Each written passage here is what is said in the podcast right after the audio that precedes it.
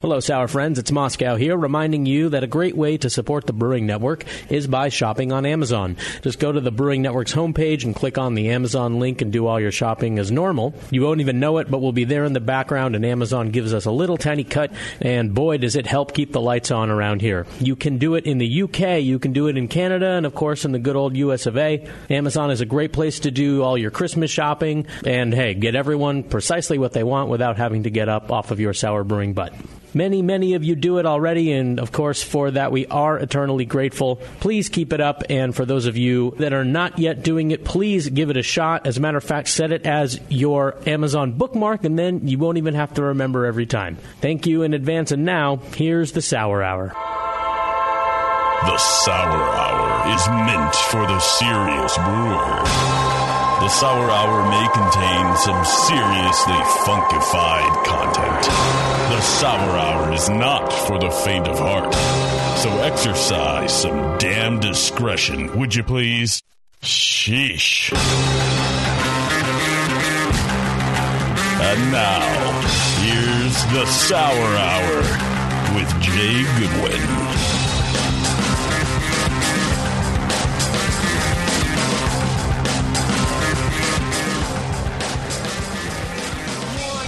Just, Justin's cue is way off, Scott. You got to tell this guy. Yeah, it's like full two seconds early, and then he's not even listening. So, should we just should we just sit here then? Last we're? Justin's retired, or I, I might get fired. Actually, never really thought about that as a possibility until this moment. You've been doing a great job, Jay, but uh, we're gonna have We're to, gonna let, have to you go. let you go. Yeah, yeah. We found someone cheaper than zero dollars. We haven't even found anybody, but we're just We, gonna, we're just done.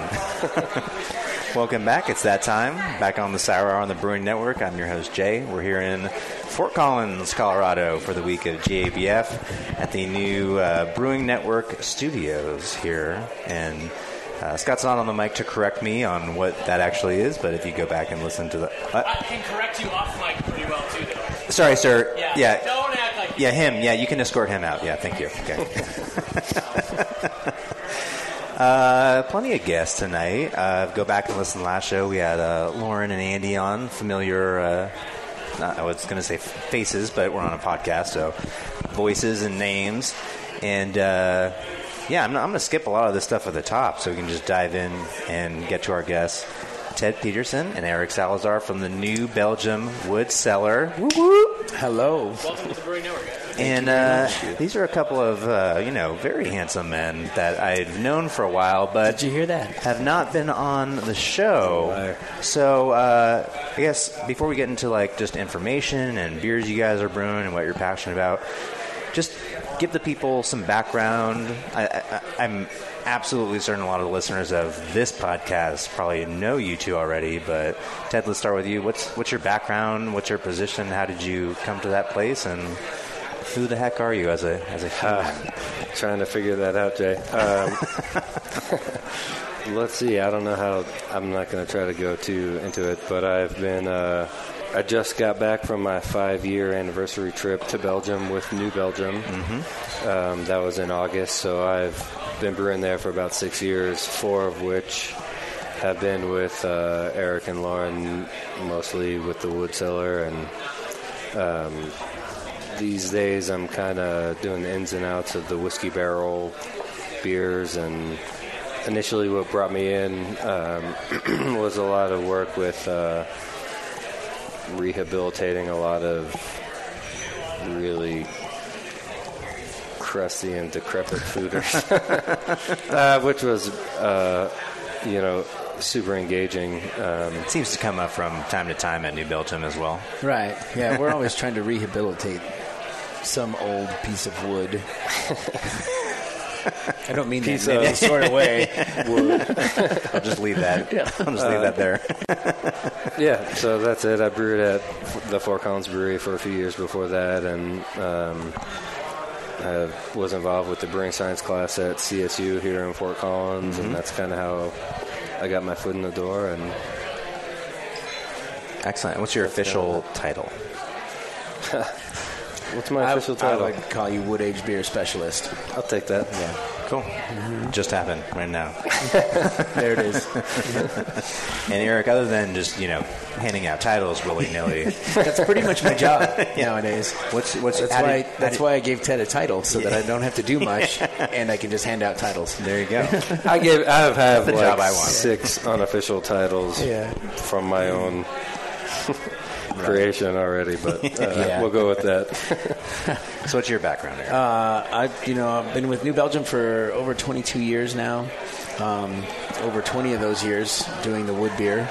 Um, early on, started with Peter. Um, when he came on and decided Peter to start a program, Peter Bouckaert, yep, um, and have been working with Lauren ever since, and uh, um, brought Ted on four years ago. Yeah, that that was what we're saying what, in the wood cellar. About I think Yeah. when we got those 32 Yeah. in, Um, those 32 foeders. In. We've been working pretty tight ever since. You know, uh, um, I've always loved working with the wood and always been um, passionate about the sour beer. And I think recently, since it's been the three of us in that room, it's really stepped up. And you know, there's a whole new excitement for what we do nowadays, and it's gotten much bigger than it ever was. Of course, it's always been getting bigger, but now it's just it feels huge, right? And uh, um, it really feels like we're uh, gaining some momentum. And you know, I think we learned more in the past two years than I learned in the first 20 years, right? But that's just how it goes, you know. There's always something new, and uh, the the bigger it is, and the more you do, and the and the more creative you tend to get, then uh, the more there is to learn. So it's been a lot of fun. That's great. That's Yeah. that's that's kind of amazing. Just that. I mean, you have all this experience, and that comment that the last two years have been. You know, that's like. Uh, what am I thinking? The exponential Right. growth curve of Exactly. knowledge, or whatever, however you want to term it. Um, do you? Do you, you said that's kind of how it is, but can you attribute that to anything in particular, or No, I think just I mean we we're very growth oriented, right? I, and not just New Belgium, but but the three of us, Lauren, Ted, and myself, um, and then. Uh, um, the, the momentum that we've been gaining over the years, and of course, all of the uh, uh, support that we get, not only from New Belgium but the brewing industry, right, really helps that along. So, Definitely. yeah, it's it's it's it's going for everybody. I think you know, with in sour beer and and this specialty wood age stuff that um, is really hard to make, but of course, as you know, is something that people are passionate about when they make it, and they don't necessarily, you know, it's not necessarily going to be a money maker, or it's uh, you're not you don't even know what you're going to get out of it in a year, right? Absolutely. But you do it anyway because you love it. Yeah, So for sure. You know, I, I would say for me, man, I, as a relative newbie, um, every year, every month, there's more and more people doing more and more boundary pushing stuff. And, you know, last year, Dick and Dick Cantwell and Peter came out with Wood and Beer Book, which didn't exist 20 years ago. Um, Foeder Crafters of America exists. You can actually source a foeder uh, not used and not have to wrestle somebody for it. Um, or import it from overseas? yeah. and so I think there's a lot more. I think we feel, personally, I think we feel the general wave, you know, moving us along as well. right? But it's the more you do it, and Eric and Lauren, um, you know, almost two decades, and so you sparks new creativity. Um, It's something you know. It's it, and like you say, it's the general wave moving us along, right? It's not something that I like to be a part of that push as much as possible, but as much as anybody else, right? And if there's other people we can bring into this wave, great. And if they want to have the commitment to this process that you know takes a long time, takes a lot of passion, takes detail that yet takes patience. I'm more than willing to, to help them along with them. You know, I always say high tide raises all ships, right? We're in Yeah. this together, right? for sure. Um, it's an art and it's a craft, and, and I like talking about it, and I like sharing it, and I like I like to see what other people come up with, and I, I love it when they succeed, and you know I love it when I succeed too, I suppose. But um, you know we're in this together, so and we, I think, I'm, I'm not sure how much Lauren got into, um, but I, we are Not, not much. She mostly talked about tacos. that part I heard. Uh, That sounds right. Um, but I think as this part of this industry develops, we at New Belgium have more resources, uh, more lab support, more analytical support, and things like this are also, you know, that wave that's pushing us. Yeah, absolutely. So one thing I've always been curious about, and I've been lucky enough to hang out in the wood cellar from time to time, but you know, you guys have been doing this for a long time. You're killing it on quality. I mean, some of the best sour beers ever. What is it like day to day? I mean, I know your guys' personalities a little bit just from hanging out, but like, even really, yeah, just from like a personal perspective, what are you guys doing every day on a typical week? Let's like you know go back five, six weeks, or in the, in the future five, six weeks. What are you guys doing? What are you talking about? What are the issues that come up? What do you discuss? I think first of all, there to say typical day really doesn't exist. There's no typical day. I think we we know what we're going to be doing the next day, but when we walk in, it's you know it's either this or it's that, and it's go time in some sort of different way that we probably didn't expect. So. I would say for Ted and I, there's no typical days, right? We we uh, um, we jump into either um, doing what we do, moving beer, um, taking care of the foeders, taking care of the beer, blending, thinking about uh, what's next, taking care of the small barrels. Um, or we're planning, you know, we're we're sitting down with Lauren. We're talking about what's best uh, for moving the beer around. You know, she's she's in charge largely of, of, of the liquid inside, right? And we're in charge largely of moving that liquid, and we're in charge of of of the barrels that that liquid is in, right? So we all kind of have our parts, but we all work together. And yeah, a typical day, I don't know what that is. It's a funny thing, man. A typical day. I, this morning, what did I expect to walk into? Maybe a mild day of a little bit of small leak mitigation on the the phase two foeders, and uh, moving some beer around, cleaning some hoses. We just happened to have an enormous leak spring up, and so I smell like beer. My pants are stained. My arms are stained. Typical brewer. Because this morning was like four hours of how do we get that beer to not be pouring out Right. and you know to stay in that foeder. Otherwise, yeah, you know. and- And then the second half of the day, we're planning out the rest of the year, talking about what we're doing with barrels and volume and this and that. So Yeah. That's It's fun. yeah, it's definitely a good Yeah. overview. With, with with the on the last show, if you guys out there in podcast land have listened to that one already, uh, Lauren kind of outlined maybe some changes of the. And again, I don't want to go too corpo term on this, but like you know, brand differentiation or proliferation, like in this in the wood cellar. It's just like you got this whole chunk of beer. How do you chop it up into different projects, basically?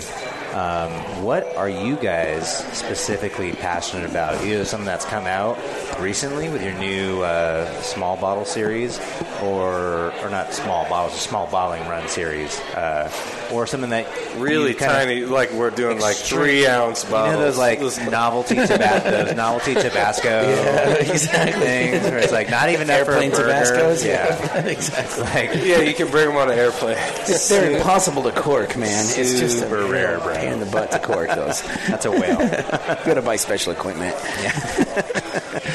uh, you know that that do you, like what special projects are you guys? the cork line really has been for the past year something that that we've been focusing hard on, and and uh, um, you know that it, it comes back to Lauren really coming up with these um, super these brands that can be differentiated from what we've done before that are special enough to put in these corks and then for us it's it's a, it's a matter of actually doing the work and, and making sure that that vision is carried through all the way through the bottle sure so it's something that um, for us we've been kind of focusing on getting larger and doing a lot of things that are beyond the corks for a long time um, but now we're kind of going back to our roots, and that's what feels good for me. It's like going back and, and getting back into that. You know how we used to do it was small runs in cork bottles and paying attention to how good that product is all the way until it gets to the bottle, and then even all the way through conditioning and all the way, you know, to your face.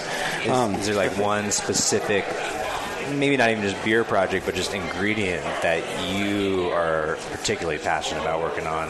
Again, that something you just executed, or you're thinking, you know what? It's been a long time. I've had this thought, and now that we're doing smaller projects, I really think if we're not making, you know, hundreds of hectoliters of this, this is what I want to do. Right. Well, we've got a few things coming up that maybe I, I can or can't talk about right now, but um, Yeah. Pardon where's me. that coming from? Did the but Rockies- is. did the I will say. I will say this, and I, I think, I think I know where you're going, and let's just lead right into it. Let's talk about the one specific foeder that, that we all are really proud of, and something that that it has a great story attached to it. And then once that beer was in the bottle, and the beer is actually sitting right in front of us, We do have a beer in front of us. Is really awesome. Particularly one of my favorite beers we've done thus far in those cork in those new cork bottles. So. Um, we should we should talk about that story, Ted. Yeah. Sure. Yeah, I think um, you guys are talking about uh, single foeder Oscar number sixty-three. Yeah. Sixty-five. No, we have a beer out. Um, we were lucky enough to get a foeder in from Foeder Crafters of America out of Missouri, like I was saying. And for me, it's a really a balance between, you know, we're kind of new world, old world, and what they're doing is kind of the same thing. And so um, there, we got some guys. We have a American oak foeder never been used for wine, never been used for anything. So a lot of the story has been you get used red wine foeders and then you age sour beer in them. Why? Uh, what else did anybody ever put a potable liquid in that um, is an oak vessel that you can then put beer in? And so for these guys to start making these oak tanks, um, I'm not gonna tell the story, but uh, I'm going to tell the story. man. if you're not going to tell the story, I'm going to tell the story. You can make a, I think it's really cool. So this beer is a reference to It's an Oscar. It's our dark sour that I think I think what really was exciting about this beer was uh, not only the story, which we're going to get to. Don't don't worry about it, Ted. We're going to get to that. But, um, um, was the fact that it was in New Oak, and you know, and like Ted said, we have our entire history has been used oak and neutral barrels and neutral wood. Um, but this, you know, for the most part, um, was not neutral wood, right? It's it's it's fresher. It's you know they steam it, right? Is that that's the process where they they steam Yeah. it to to become neutral? But we knew we were going to get different profiles out of this barrel, and um, we had high hopes. Um, and when finally it was ready, those high hopes they came to fruition. It was everything we wanted it to be. Where there's vanillins, there's there's these uh, oak profiles that are coming through in this in this beer that, say, our other Oscar products, La Folie, whatnot, just don't have, right? And this, you know that this first time through this barrel, it's going to be this. Second time, a little bit different, so on and so forth. It's going to change over time. So it's really exciting. It's really exciting to have this in this bottle right now. Um, Yeah. Very good, That we're able way. to capture that those those aromas and those flavor profiles, and and really to have this beer that stands apart from everything else that we've done. Um, it's a new step, and it's it's. I mean, it's a great place to be. It's exciting. I love Yeah. it. Yeah. Super exciting. And yeah, that's again we're like cruising on that wave. For me, this is it. You get some of that light coconut and vanilla and stuff like that, but for 13 months in a fresh American oak, it's pretty subdued, um, and it you can recognize it as Lafayette Oscar, but you can also recognize that it has another layer to it, which I think is cool. Right. So, should we talk about the story? Yes, I believe so. Should we get the mic on Lauren? She No. can talk about it. Yeah. Lauren, Lauren's done. Okay, I'm back. Not yet. Uh, sorry. Just threw a threw a pen at Justin because my mic was off. Sorry, Justin. You're getting abused today. you did not sign up for this. Do you have a beer? Oh, you is that your same beer from forever? I've Been drinking the sours too. Okay. you can drink regular beer. I won't judge you. All right, you guys have been great. I want to get to a couple last questions, but before I do, I want to thank some sponsors. You guys want to do some reads? Sure. Yeah, powder milk biscuits. Yeah. or that or the wine and hop shop. Ah, the Wine and Hop Shop. WineandHop.com. It's where to get your sour beer, wild yeast, and bacteria from Omega Yeast and Giga Yeast. Most items will ship within 24 hours. And best of all, uh, Brewing Network listeners in the continental United, United States. States get a flat $8 shipping rate on orders Under 25 pounds. under 25 pounds exclamation point. Uh, just enter BN shipping into the notes field on the shopping cart, and the discount will be taken care of, taken off after checkout. The Wine and Hop shop exclamation point wineandhop.com. All right. Thank you. Harry, I want you to do iDip. Oh, iDip. I heard this one earlier. Good. Yeah. Still be fresh. iDip. It's a home or commercial use water testing kit which incorporates a revolutionary photometer. Photometer. Photometer. Photometer. A photometer. Photometer. Which is the first and only on the market with its own app. Wow. That's actually that's pretty first cool. one. Uh, the iDip can perform over 40 different water quality tests for things like chloride, calcium hardness, pH, sulfate, and much more. Podcast listeners should enter code TBN10 and check out at checkout, sorry, and save $10 on either the standard or advanced Smart Brew testing kit. Order now and make this futuristic technology part of your brewing process. Boom City. Yes, uh, visit www.smartbrewkit.com. Ooh, I'll take two. I love when we have in studio guests. It's wonderful. All right, so last question. Famous one for people who have not been on the show before. What is the best way to eat Rocky Mountain oysters tomorrow on Rocky Mountain Oysters? have you guys had it? Have you guys? Had I've that never had that. No? I'm No? afraid not. Uh, in a beer, Rocky Mountain Oyster Stout. I think Really? people make that. Yeah. People, Really? Yeah, people may. We'll Afraid see. so. We'll see that on the floor tomorrow. That night, is sure. okay. Okay. Real last question. Individual answers. what do you guys think the biggest mistake in sour beer making is? I think not having patience. I always tell my my number one advice to everybody who wants to start their own sour beer project or even wood aged beer project is patience, right? Just relax a little bit.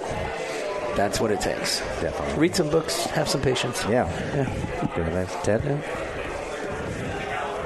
I'll come on the show next week and give you my answer. but uh, uh, it's hard for me, man. I think um, we're in a really cool time again of that wave. That's like there's books. You're doing this podcast. There's a lot of information that a lot of people can practically use Sure. to to make things better. Um, I think what Eric said, sure. Um, What do you think? I, I would.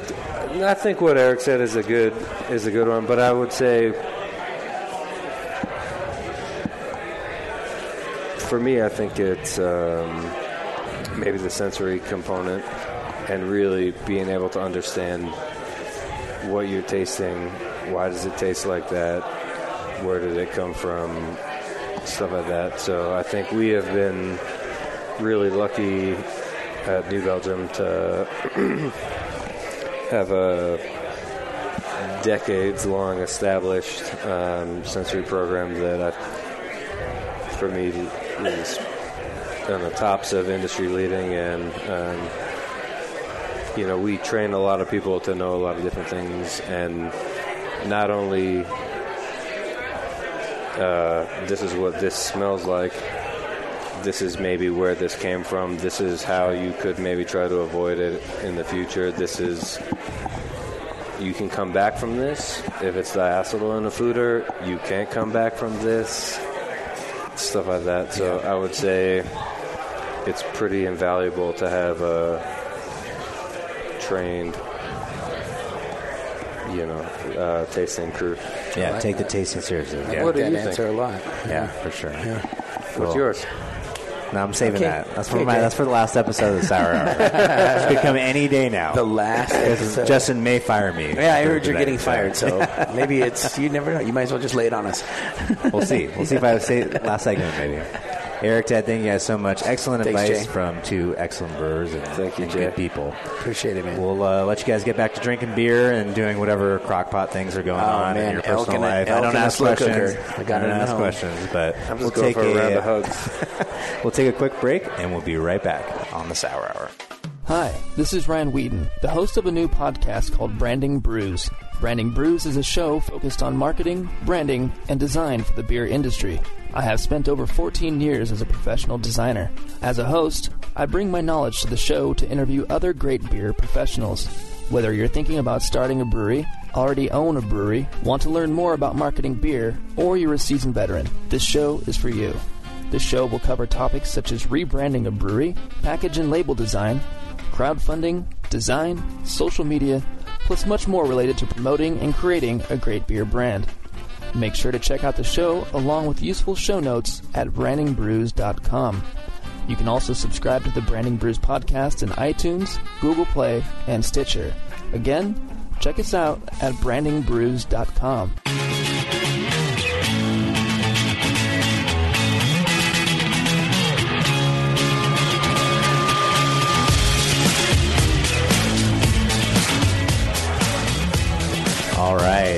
Justin and I, our timing is all off. that was like another eight beats too early. Yeah. See, now it'd be like, now you can. Justin, you were such a professional back in the day. I'm telling you.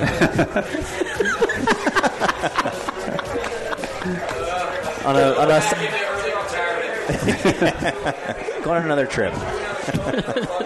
on a sunnier note, how about them Rockies? hey, it's six four now. Come what back, happened? Comeback time. Loving it here at the studios. It's not a bar. I didn't say that earlier. No, there's just beer here. We're back on the Sour Hour. Uh, you hear Scott back on the uh, the ones and twos, even though I guess ones and twos technically that's Justin, but Scott Yeah. has a microphone again. Hello. And We've also got Gordon Shuck from Funkwerks in the house. Yeah. Thanks so much for joining us. Oh, feedback. Before we just pump Gordon for all sorts of great information on how he's making his award winning beers, I want to thank some more sponsors, including another great brewer, Neshaminy Creek Brewing. Philly Beer Scene, three time Philly Beer Scene Magazine Brewer of the Year, two time GABF Vienna Style Lager Medal winner, a bronze medal for Smoke Lager as well, and what did I say? You said they're going to take another I'm one calling this my shot from a brewery where I've actually never had their beer. They just sponsored the show, though. I'm saying they're going to win for Smoke Lager on yeah, Saturday. we're going to get a chance to try their beer, you know, and, oh, and Oh, we're going to yeah. we're going to find out in a few days night. if, if you're right. I will and judge it myself. I'm pretty sure you have like four digits riding on that bet, right? Or is You're I talking not supposed to talk about gambling? that? Yeah. Save it for the poker showdown. Okay. All right. Sorry. Now I've lost my place. Oh, a renovated tasting room with a variety of beer styles from hoppy double IPAs to sessionable and poundable lagers to oak fermented saisons and sour beers. Free brewery tours on Saturdays. They have a new second location opening earlier this year. Check out Neshaminy, Neshaminy Creek Brewing.com. And I'll just do one more. Listen to the other BN shows. Everything but the one Justin is mostly involved with sometimes. Half the time. Gordon's Is that true, Gordon? session? Can you confirm that you have listened to the session and you support what they do? I was a big fan back in. Was past tense. did that. Back when Justin was a professional, he was a huge fan. 2007 was when I first started listening, and uh, I used to listen from current episodes backwards. So Yeah. it was kind of weird going completely back to the start. Um, but yeah, I was a big fan. Unfortunately, like professional brewing sucks up a lot of time. So I haven't listened lately. I gotta say. This is Yeah. actually something, Justin, you never really thought through, which is that you were going to like start this show. All these homebrewers were going to listen. They were all going to turn pro and have no time to listen any longer. Yeah. There's more more professional brewers than home brewers. No, no, I feel you know I definitely did the same thing, and you know, same with uh, the Jamil show and Brew Strong and all that stuff. So that's been a lot of fun. So just like we did in the last segment, uh, Ted and Eric, uh, we brought them on. Gordon, you, you and I have known each other for a little while now, and I'm very familiar with your amazing beers, and I'm certain that a lot of our podcast listeners are as well. But maybe for those who aren't, can you tell a little bit about your background and then also just how kind of Funkwerks came to be? So, so I started as a home brewer, basically. You know, like I said, 2007, two things happened to me. I won um, a gold medal at National Homebrew Competition with the Saison, and I learned about the Brewing Network. You know, it was uh, those two things kind of started to give me some confidence that maybe I would want to um, do this professionally. So um, from there, I went to Siebel Institute in uh, Chicago, did that class in 2009, met my business partner, Brad Lincoln. From there, um, I came back to Colorado, tried to find a job, couldn't, and decided, um, well, I started a business plan. Um, got about two sentences in, decided I knew nothing about business plans, and then um, from there, you know, I called Brad, and, and I knew he he was a CPA. He was a vice president of a company before he started going down the uh, the brewery road. And so I called him up to get some advice, and next thing you know, we started working together. And um, he flew out here. We came up with the name. We came up with a quick business plan of what we wanted to do, and started looking at spaces in Fort Collins. So um, things kind of fell together when the two of us came together, um, and it's worked out really well. He's kind of the business end of things, the stuff that I don't know, and then on the brewing side of things, it's stuff that he was never good at to begin with. So works out good. what were you doing professionally in 07 before any of that? What was your gig? I was working, um, so I was really into uh, mountain bike racing, and I worked for a company in Steamboat Springs building titanium mountain bikes. Nice. So I did um, machining, welding, that kind of stuff. Um, which I basically would plug in my uh, earbuds and just kind of listening to the session as I was working. Did any of the uh, metallurgy stuff help you build a brewery? A little bit. Um, you know, I don't do any of the welding at the brewery, but you know, as far as like sourcing some equipment and that kind of stuff, um, you know, I could definitely see, you know, good welds versus bad and, and, and that kind of stuff on equipment. Um, most more than anything, my my background's in electrical engineering, so um, the engineering background has really helped me. Um, you know, at one time I did framing carpentry. I've done just about everything. So all those little, you know, side jobs that I've had have come together as, you know, helped me with brewing. So And what would you say for people who, uh, unfortunately for them, have not had your beer? What is the, I mean, maybe you can imply some things from the name, but what is the kind of beer philosophy of Funkwerks and what are your beers like if you're describing it to someone who's, you know, listening in Maine or Florida or Nebraska who's So- not had your beer? winning a gold medal with the with the saison at national homebrew competition. That wasn't your only Saison medal, right? Uh, not no. The professionally, we've won some medals That's- for yeah. sure. So, so that we knew we kind of want to focus on that off the bat. Um, coming up with a name, you know, we, we wanted something that implied, you know, the industrial process, so the works part was easy. Coming up with something else that went with it was harder. So, you know, we, we threw around a lot of names, and at one point I said, well, you know, Belgian beers are funky, so why don't we call it Funkwerks? And we both kind of looked at each other like, eh, I don't know. Um, week went by. I talked to him on the phone, and we're like, "Well, have you come up with anything else?" I'm like, "No, it's kind of grown on me." So, um, lack of a better name, that's kind of what we stuck with. But yeah, we do um, saisons is really what we become known for. Right off the bat, we won a couple medals at GABF with it. Um, so the barrel aging side of stuff kind of got pushed um, off on the back burner. But our goal was always to kind of do some sour beers, um, Belgian styles, um, and that kind of stuff. The key was changing the O in Works to an E. Yeah, that's That was the key. That makes Funkwerks. that won the medal. Yes, that's right. It works. It Yeah. works. It's a gem and works.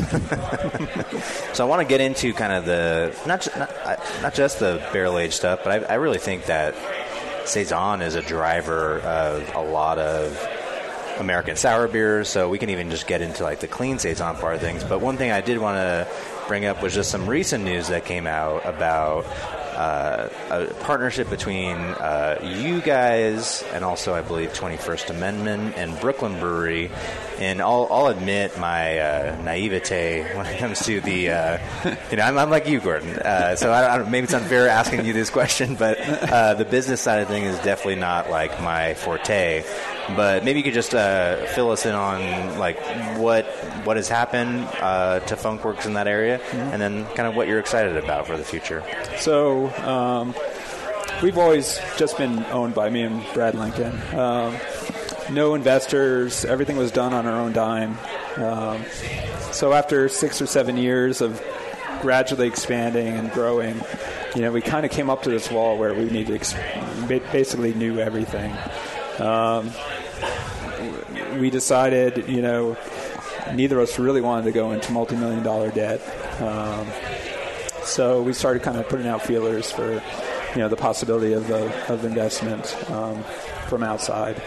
Um, talked to a few breweries, and um, the one that really made the most sense was the Brooklyn um, deal and, and and what they were envisioning. And the reason was, uh, you know, a lot of these deals involved uh, path of ownership. So there's some in- initial investment, and then they take it over after a certain number of years. Um, neither Brad or I wanted to get out of it of the business, Yeah. so um, staying in was was real important. Um, this deal is basically an investment, a minority investment. Me and Brad still have control. We still make um, all the decisions of where we're going as a company.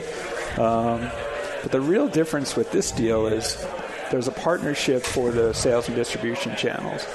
Right. And, you know, we've never been able to really put salespeople out on, you know, to do, um, you know, into markets that are far away from us. Um, most of our salespeople just kind of stuck to Colorado because it's our home market, um, which made it really difficult. So um, the deal with Brooklyn enables everybody to kind of consolidate all the salespeople. Um, now you have one salesperson going in selling a portfolio of beers. Um, it, it, it simplifies things. We're not competing against each other. Um, and then also the distributors, you know, we're going to align our distribution channels, so um, it really makes a lot of sense. And um, Brooklyn has a lot of connections internationally too. So um, initially, we're going to try and get our barrelage up to about 15,000 barrels, and then from there, Where is it right now? uh, 6,000 last year. So um, our space is very limiting. So um, that's the, the small goal, is, which is a drop in the bucket compared to Brooklyn and, and 21st Amendment. But uh, um, I think we, we provide a unique uh, set of beers that um, neither 21st Amendment or Brooklyn are really um, known for. So I think it's a good good mix. What does putting out feelers mean? What does that process look like? Um, well, there's brokers in the business, um, people with connections of buyers, and you know, it's basically getting to know who those people are and, and kind of seeing, you know, what offers come in as far as that happens. So, I mean, if you're, you can speak to someone who's listening who might be like, well, I have a brewery in Nebraska, and I'm I can't on my own dime do the expansion that I want to, nor do I want to go into debt like you described. What should that person do? I mean, how do you even start that process? Um, I would, I would, you know, look into getting a broker. Um, we use First Beverage. Um, JD, um, shoot, what's his last name? It escapes me. Um, he used to be one of the sales guys at New Belgium, um, one of the head of sales. Now works for First Beverage. They're kind of in, in brewing, but also other beverages. But they're kind of a source of private equity. There's uh, brokers for deals and that kind of thing, and they have the connections. I would say, uh, you know, the other option is to talk to other brewers. You know, I think every th- this deal kind of aligns three breweries, and it was Brooklyn who kind of went out and searched for breweries that kind of matched up to their portfolio. Doesn't mean someone else can't do the same thing. Uh, there's a lot of other breweries out there who can't afford their own sales staff and maybe want to um, kind of align with somebody else has a different portfolio that complements theirs, and then you can kind of both grow together. I think the uh, the Southern Tier uh, deal was kind of along those lines. Victory Southern Tier. Yeah. So- And there's a lot of great synergy on the production side. We were talking off the air about you know building out a lab and expanding and all that stuff, and that's that's really exciting for the fans of Funkwerks who you know are hearing that everything's going to be the same. You guys are driving the the ship. It's just going to be out there more, and there's more of it, and hopefully you know you can tackle some of these quality issues that again we talk off uh, off the air. But that's that's kind of what I want to transition into a little bit. Is just you know the not not so much the issues we can get into those because those are fun, but maybe starting off on more of a positive note is you know I think you have been quite successful in making just a wonderful example of saison. How for the you know you've you've listened to the Brewing Network, you know you've consumed that knowledge and turned it into great beer. How can you help uh, the listeners of the Sour Hour kind of do the same thing through your experience with the Funkwerks saison? So help people kind of improve their brewing. Or What do you What do you think? Like, let, us just start at the top. Like, what what what do you think are the big key cogs in successful saison making? You know, I, I think it's um, I think it's like any other beer. Honestly, um, we are very traditional in the way we do things. Um, you know, I, I've kind of researched a lot of the Belgian breweries and, and kind of uh, visited and, and seen how they make beer and and um, try to incorporate that in the way I make beer because I want to be as authentic as possible. Um, but realistically, it comes down to a lot of basic stuff. You know, um, you know, eliminating DMS in the boil, um, making sure you have healthy yeast, um, pit, you know, pitching the right amount of yeast, oxygen. You know, there's no real magic formula.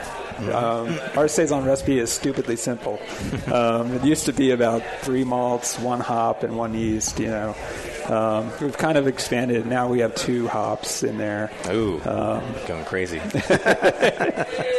So uh, yeah, you know, What about what about taking a few steps back? So I mean, I think that all makes sense, but uh, what was was that what struck you about researching kind of the the Belgian saison producers? Is that maybe as a home brewer, and I think it's natural for a lot of home brewers to have quite elaborate recipes and oh.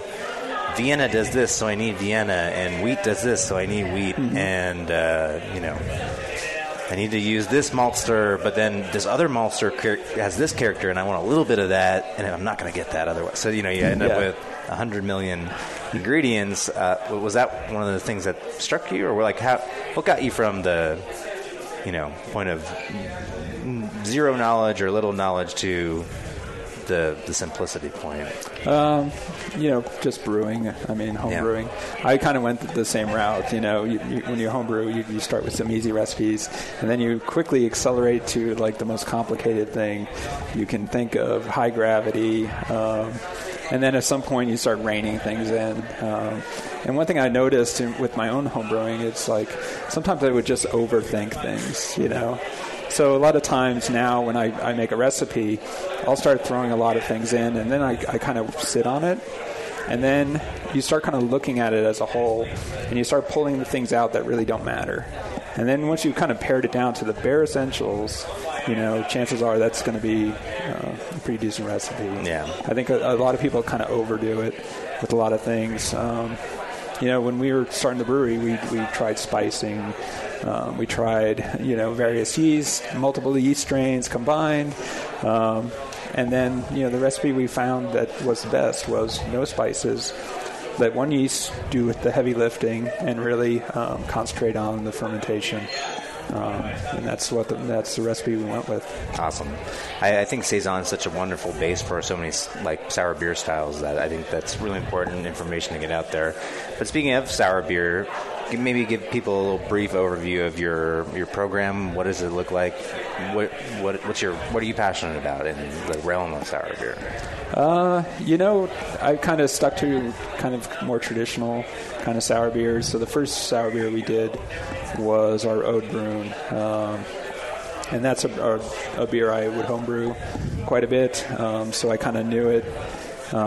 Did you have a, a barrel you were using, or were you doing the souring in a cardboard? No. Um, so with homebrewing, like the homebrewers want to come and emulate the barrels.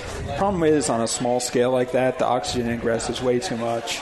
So after kind of researching at, that out, I found that uh, uh, uh, just an airlock on a glass carboy lets in about as much air as a large barrel of food or foeder. So you know, what's the point of going in with the barrel? So Well, you overthink it, and then you, you know, Exactly. go all the way. you know, you want to kind of emulate what the And then the- you start making hot sauce or cocktails and this five gallon barrel. And Do you have jugs of beer on your parents' basement steps? that's a shot. That's a shot at me. That's a shot at me. They might still be there, but that's okay. Five years later.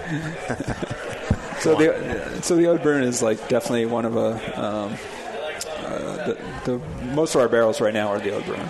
Um, we started doing a kind of lambic style, um, which is a golden um, golden sour. We're just starting to see some of those barrels. Um, coming to fruition and then we, we started on a lark to, to do a uh, a kettle soured saison kind of beer, and that's kind of morphed into our provincial line, which is just blown up. Um, so, And I'm, I'm particularly curious about that. Do you find any difference in the aromatic quality of your saison because of the fact that you introduced acid or a higher amount of acid earlier in the kettle sour, followed by saison fermentation, or or is it pretty much just a tart version of the the saison you already make? uh, it's it's more like a tart version of a, of a wit. So there's a lot of wheat in there. Um, we spice a little bit with uh, lemon peel, um, just for the aromatics. Um, but realistically, the, the, the, the tartness really overcomes the yeast, you know. And I think that's the, the, the fine line with some saisons that I've tried. That people go over the top with the sour, and you lose the saison in there somewhere. So there's a, a very fine line. If you're going to do a tart saison, you know, don't don't make it a sour beer. Um, I would say, um, and our, our our regular sour beer, or sorry, our regular saison is is just straight Saccharomyces. There's no souring involved. Gotcha. Eh, Or any Brettanomyces? Um, we do some with Brettanomyces. Our, our flagship does not. Okay, gotcha. Cool. So we talked in the last show uh, with Andy and Lauren about THP. We have had it. Lauren says no. She didn't talk about it. She refuses to talk about it. We we've had a you know an email thread between uh, us us four about that exact issue. What? I was. You didn't see me, dude. You, you forgot somehow. This is before you knew what it was. Actually, I've always known, man. something was wrong. I just didn't know I just what. didn't know what. That's a great. That's actually a great way to describe Totally. THP. But um, do you do you have any other kind of recent? I, I don't know if you're around to hear kind of what we were talking about, but you know, we did express some concern about not not making like too big of a deal of it, but like I guess alarmist tones when it comes to THP, and also that we're very early in this process, and just acknowledge that and acknowledge we don't know what we don't know. Um, but I don't know what. It, I guess just I'll, I'll, So I'll pose it to you broadly. What, what are your latest So- thoughts on THP? Well, the first thing I heard of it, you know, I did this. Uh, Brett beer is going to be great. You know, it had like all fruity hops and dry hop and all this stuff. It was going to be great. It was going to be great. Famous last words. uh, so um, we go to packaging with it. And I'm standing there on the bottling line. I pull the bottle off and pour a glass, and I taste it, and I'm like, okay, I didn't, I didn't notice that, you know, when it was before it hit the bright. And then um, pulled the bottle later on to see if it was still there. It was still there even more. So I called up Lauren, and she came down, and she's like, "Oh yeah." that, that doesn't sound like. And Lauren. then uh, I think Andy had it over at Big Beers, and uh, you know, we were all powwowing about it. But um, I haven't had it again. And Oh, good. I did some, you know, googling, and I came up with one slide from one presentation that showed the amino acid lysine. It showed oxygen as like this trigger, and Lauren had said like the Drie strain seems to be more apt to kind of put it off. So, no, Andy, you might you might have said the same thing, or no, you you or you you guys had experience with that, Yeah. but then you maybe did or did not have the Drie being related or more related than other Brett strains. Inconclusive, yeah. yeah. 95% of our, of beers with Drie sold. That ginger, sorry, that pork Right. repeats itself. Yeah. So I think that's, a, I think that's yeah. So so Andy, you know, as experience with this strain, inconclusive at best, I would say. Inclusive, not certain in any way. But Lauren compl- disagrees with Andy furiously, and they're going to fight later. no, no, no, no. Laura's she's giving him the stink eye. Just kidding. You know, but but that's like, yeah, you you know, you have to just be comfortable. I mean, we're comfortable having these conversations together, but we do need to be careful. And I uh, on the podcast because I you know I found this sometimes things I say, uh, you know, really linger with people. And I didn't even like. I don't know. I, I don't know how many words I've said on this podcast, but it's a lot They linger like THP. they linger like THP, and uh, you know, I'm like, man, I, yeah, it's just tough. You got, you have to Yeah. caveat everything. You have to couch your words and be careful. But I think speculation is kind of still part of this podcast, though. You know, it's an important part where it's like we don't, we don't. We're not giving out answers right now. We're saying this can be a call to arms without being an alarmist. Yeah. What about the, the beer? So you said that was in the bottle, the one you tasted it in. Yeah. So did it did it go away? Yeah, so Andy wanted um, some bottles for me because you know he really wanted to figure this out, and unfortunately, like a few months later, when I finally got on the bottles, it kind of subsided. Like it was still You- there, but but you said lower. unfortunately, but really, Unfortunately that's, for him. Yeah. it's good for us, you know. But um, yeah, so I, you know, I don't know if lysine, um, the amino acid is, is has to be there in, in, in large amounts. The beer we had um, had a lot of raw oats in it. Supposedly, oats are higher in lysine. Um, Maybe something with the the dry hop introducing oxygen. oxygen there. Maybe it was a transfer to bright, um, introducing oxygen. But I've, we've been very Did you keg? Did you keg any of that?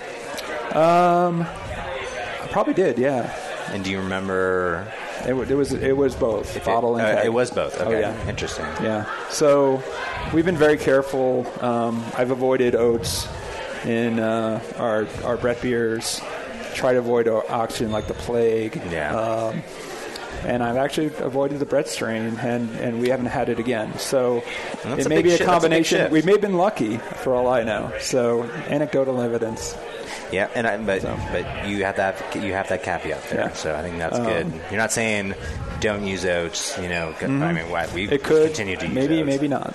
Yeah, don't Lysine is, is present in other grains, but For lower sure. amounts. That's, For and sure. that's that's is what it is. Jay, do, do you know the off flavor we're talking about here? THP? I only heard you guys talk. Just us. Do, uh, audience, do you guys know what we're talking about? THP? Are you guys familiar with the soft flavor? It's uh, not THC. That's much better. we are in Colorado. it, it happens. Is it? It's really. It's only sour beer, isn't it? I've only tasted Only it. experienced sour. it- I wonder if yeah. non-sour Brett beer experiences THP. Yes, Brett, yeah, Andy's saying yeah. Yeah, it's like uh, you after you swallow the Non-sour. beer, it kind of tastes cereally. It's really unpleasant. It seems to have come up just in the last five minutes of yeah, beer making. Yeah, keep listening if you want to ruin like a lot of beer. Yeah, totally. There's stuff Not, you probably not that already you're drinking here tonight. Yeah. Just oh, in- Jay has commentary on it. You probably hate this stuff. By the way, uh, Scott is referring to uh, Justin Crossley, who is a uh, former producer on some shows on the Brewing Network. As a producer of this show today, I would like to And you're doing make a great job, by the way. Thank you. Don't I- fire me. I just want to make a quick observation uh, as as an outside listener, um, and I can understand your goals of the conversation and and your the goals you don't have about the conversation. Sure. And I'm also watching Lauren uh, react carefully throughout the conversation. you are creating an alarmist environment to this to this compound. We are failing in. I'm, te- I'm just here to tell you that because it was my understanding that you were concerned about that. and it just in the past two shows, I'm telling you that you're creating an alarmist environment. I, am now concerned. Wait, no, no, I actually- and I don't even know what the goddamn thing is. I think I think confusion creates uncertainty, which creates anxiety. I don't think that necessarily has to be alarmist. Yeah. You can be if you're listening and you don't know what the f we're talking about. Yeah. You can learn about it if you can't taste it. I think a lot of beer tasters get insecure about like. Oh, I can't taste this off flavor. Listen, there's pros here tonight who cannot taste certain off flavors, and I'm one Sure. of them. So don't worry if you don't know what we're talking about. Really, what we're talking about is there are underlying good things you can be doing in your brewing practices, like avoiding oxygen. I really mm-hmm. believe that that's just something you should do across the board no matter what, and it fits into this THP thing as well. But really, I think more of an alarmist thing is like 80% of sour beers have THP, and like. I understand that that's like your that. feeling, but you're wrong. You're fired. And here, and I'm going to tell you why. Because the the point that you made earlier about how people will hang on, on certain words that you, you didn't even know, Oh, yeah. maybe Oh, that yeah. they would. And I've been experiencing that for, for 13 years. Yeah. Uh, where Oh, you're I, really I- old I, now. might have said something noticing. just in passing, or or had a brief conversation with somebody uh, like Gordon, and before I know it, it, it spreads like like wildfire. So I just, and as I'm watching this take place, I'm just concerned that you guys are taking something that is out of the public awareness and placing it in the general public awareness of that's the people. Uh, I, I think, again, I'm just interpreting your intentions. We'll fight later. I think you're creating an alarmist environment about this compound. It could be, but I but I think you, thank you, Justin. Uh, you bringing this up actually has somewhat diffused that. So thank you. Yeah. But We yeah, should also but- say we're, we're, as members of the media, I'm doing the air quotes, fear mongering is part of the deal. Yeah. You asked me for ratings. right. I deliver ratings. All right, Gordon. Thanks so much Sure, for joining problem. us. Great discussion. I got to get you out of here on this last question, which I'm just going to say is brought to us by sourbeerblog.com, the longest running sponsor of the Sour Hour. And now they're opening a sour and farmhouse focused brewery in central Pennsylvania. Help them get started. Join the Founders Club. Eight exclusive bottles of club only aged and blended sour beer. Early access to all of their public bottle releases. A zipped hooded sweatshirt. Zippy. Pair of tasted mm, Yes. Tasting glasses, Club Growler, famous, infamous Metal Challenge coin, discounts, much more. Learn more. Join the Founders Club. Mellow Mink Brewing, mellowmink.com. Gordon, what is the biggest mistake in sour beer making? The biggest mistake. Um, Oh, oh, being an alarm, a THP alarmist. Everywhere. Justin, you'll have your own episode. We'll bring you on, talented sour brewer that you are. uh, gosh, boy, I don't know. Um, maybe uh, assuming that you know it's sour beer, you, you don't have to maintain sanitation or something. Nice. You know, I think people kind of have a lowered level of. Uh, they lower their guard with sour beers a little bit. the nomenclature can feed into that sometimes too. Mm. With uh, not to say anything bad about describing a beer as wild or Funky. um, funky. Uh, our friends, this, this is, seriously, I'm not saying anything bad. Our friends at Society call their uh, sour beers feral, which I think that I, I like that. But I just think there's a part of that that feeds into like a small, very small percentage of people hear that and they're like, "Oh, anything Yeah, goes," free for all. kind of thing, or even even spontaneous if you want to, you know, take that mm-hmm. literally. Yeah, just leave it open to the air and walk away. Yeah, whatever. What the funk, you know? and that's excellent advice. All right, Gordon, we've taken up a lot of your time, and we've tried to squeeze as much of the sponge of your brain out as we could. I think it's short done. of time. I think that's Might need some more beer, but thanks so much for joining us. Sure. really appreciate it. Thank you for having me Yeah, on. thanks for Oh, coming of course. We've been wanting to do this for a long time, so we appreciate it. Awesome. Cool. All right, we'll uh, we'll Be come back to wrap it up. We'll come back for a wrap up segment. We'll be right back on the Sour Hour. Hey, my brewing brothers and sisters. This is Jamil Zainasheff, and I love a bold, hoppy beer, one that spits resin in your face and makes you cry, Uncle. There are a lot of great hoppy beers out there, but at Heretic, we want to make something as bold, dank, and resiny as possible. We use hops at every chance we get, including multiple dry hop additions. The result is Heretic Evil Cousin. This light golden, 8% Imperial IPA has an easy malt character that helps take the edge off the massive bittering, but it takes a back seat to the in your face hop character.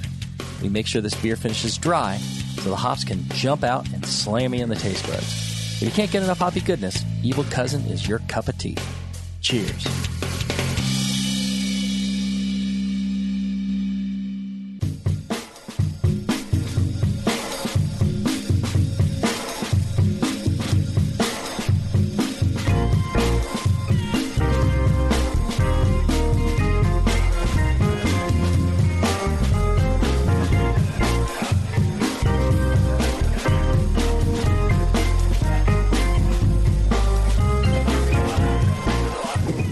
Great job, Justin. We're back.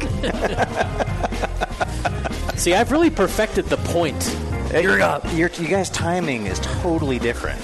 Like the the feel Justin feels on the groove of the music is like a whole eight to sixteen bars earlier than Yeah, yours, and totally. it's like I can tell. Like, and I'm just like, wait, did you just point at me? Like, what? That seems early. Well, And not you're- only is Justin a former radio professional, he's a former musician too. So, Yep. yeah, yeah, it's better. I'm sure I need to take lessons. you're you're a lot of former. What are you current? Unclear. Unclear. Currently sitting right there in front of three computers.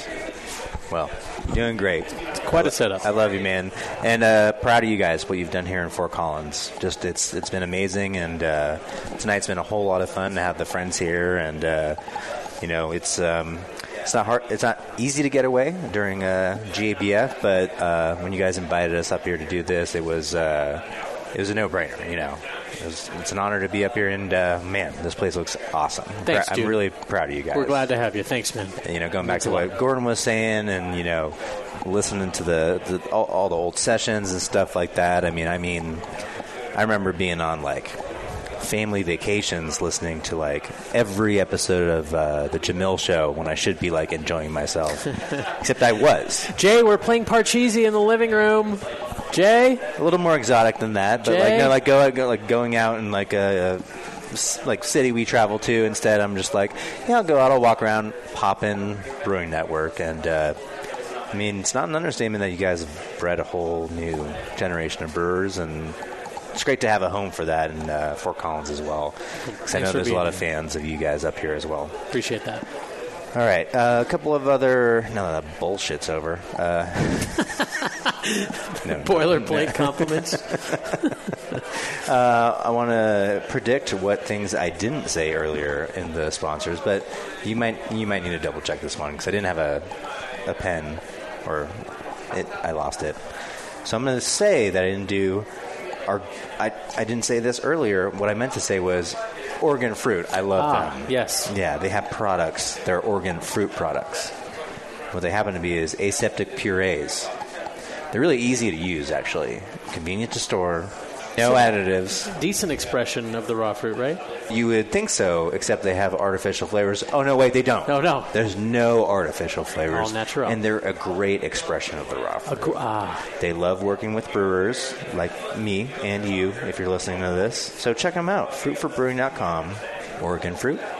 They bring fruit to life. And go back and listen to that episode that they came on. Very interesting uh, business, kind of genesis. I mean, they had. yeah. I, I think maybe a lot of people don't know they've seen Oregon fruit tons of times if they've been in a grocery store. Yeah. Their stuff, their cans Yeah. are used in pie making, like for the last twenty five years. Yeah, pie filling. and it's a different product from what they make now. But they've just been in like the fruit sourcing and Yeah. processing game for a long time, and you know I think the not demographics, but the whatever sales figures started to change a little bit, and they're like, oh, uh, you know, food producers, beverage producers, brewers, winemakers, whatever it might be, are really interested in doing this stuff, and uh, they started to transition and move their equipment over there, and it was really uh, a really interesting podcast, just from like a. I don't think that applied to like sour beer or like maybe a little bit of like the business a little bit, but it's just it is a new story that we don't really get along the podcast, and uh, so go back and uh, listen to that episode. That was Yeah. probably about a year and a half ago or so. I think it was. I Chris think it came was on? less. Uh, It, it was. It was last year, sometime in 2016. Maybe Chris, a little over a year. Okay, yeah, Chris. maybe you're right, Chris. And actually, you know, there'll be uh, Justin on the session uh, next month. They're going Oh. to do a little segment on the session, uh, and so yeah, you, we'll do it- fr- fruit additions in brewing. And like Jay's saying, I mean, that's what they're they're specializing in these days. If work- you working with brewers, must listen to the session one time, that's the one. just don't. No, no, go ahead and listen to that one.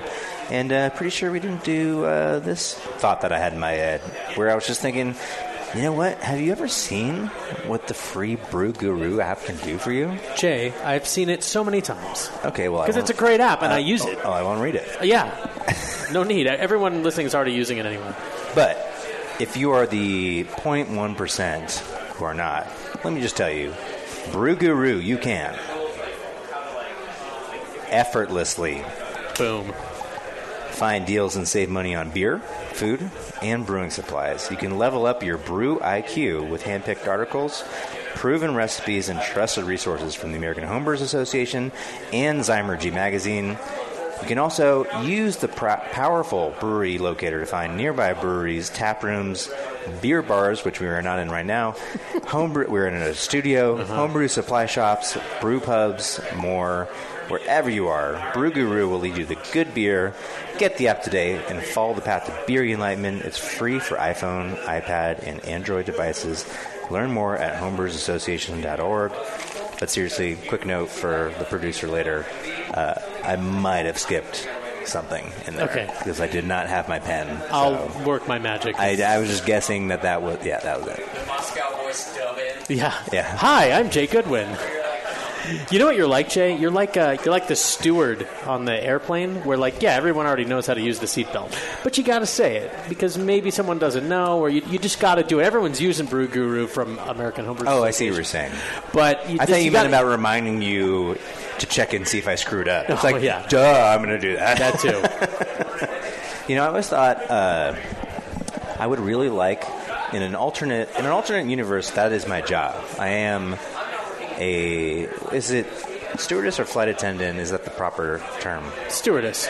Flight attendant. I, I don't think like. that's right. No, Justin says flight attendant. Well, if I'm a No, man, if I'm a stewardess. man, It's like waitress and stewardess, right? Yeah. well, then I'd be a steward, I guess. but you just you just want to remove the gender part. So I'll go flight attendant. And sorry if that's wrong, but I really it appealed to me the idea that you would get a you could like you, you you guys fly Southwest, and they're sometimes they're, they're funny. They do funny stuff. They have like basically a comedy routine Yes. to go through when they do the announcements. Yes. I think I think sometimes they're pretty funny. It's like, don't they play the video of the like? uh, Oh. that's not South. Oh, oh, or is it Virgin? Or you- are you not? Yeah, yeah. In any case, yes, they do a comedy routine. Yeah, so that appeals to me because not that I'm like funny at all or want to be a stand-up comic, but it's like uh, you try out the joke. You've got 40, 50 people there. See how it goes. In two hours, you're gonna have another shot. Exact Yeah. same shot. Yeah, new audience. Same. Like I mean, maybe you play a little bit to the location. I think that'd be smart too. But I find that very intriguing. Like you're develop, you're getting better, a little bit better each time. And wha- wha- what's the big deal? Like, oh, you're never going to see them again. But you're just like throwing out the jokes. Yeah, I, think I could become the funniest flight attendant of all time. I think you could too.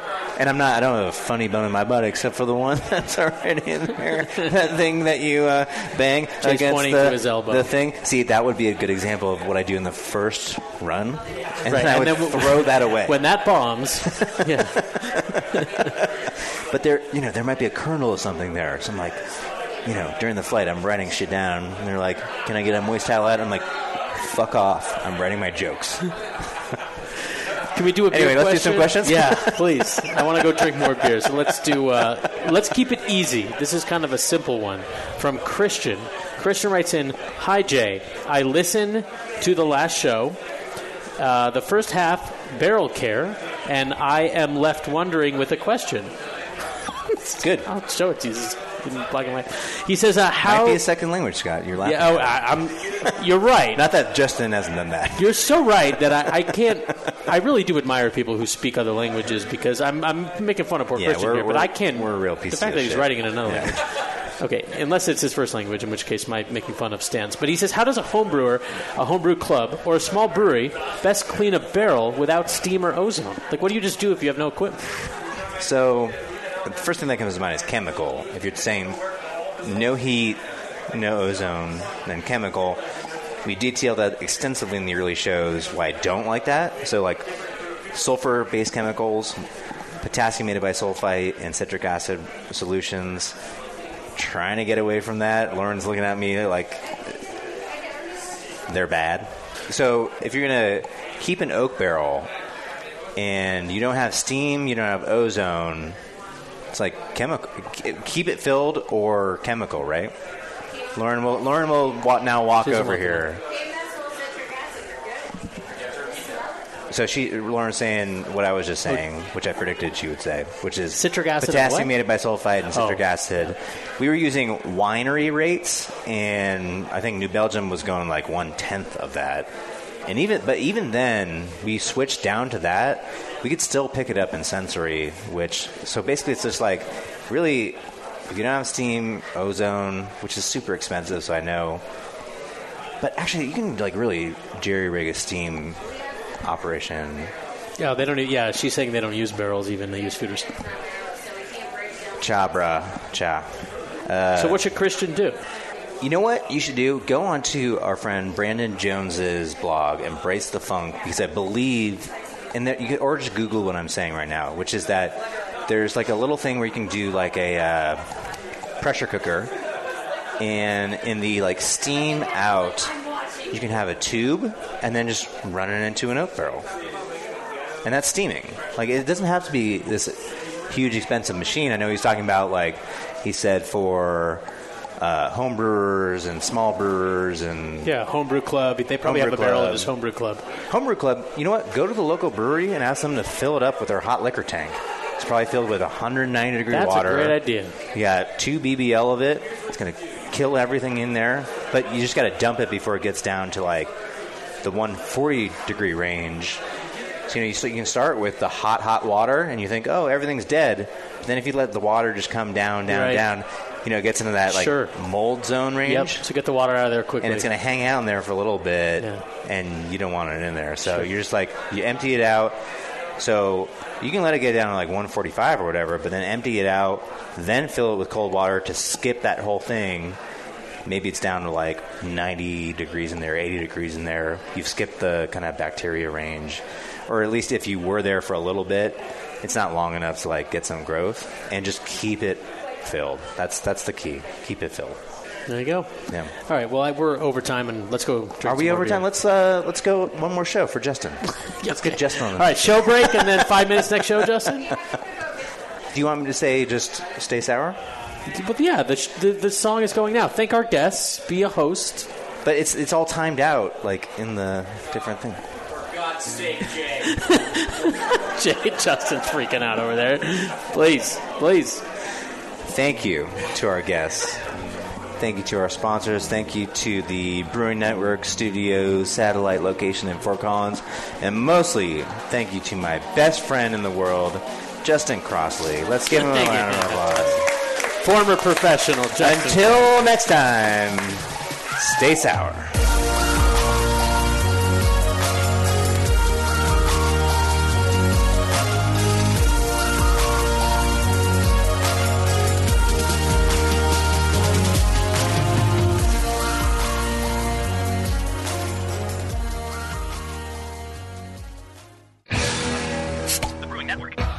I understand that that's your feeling, but you're wrong.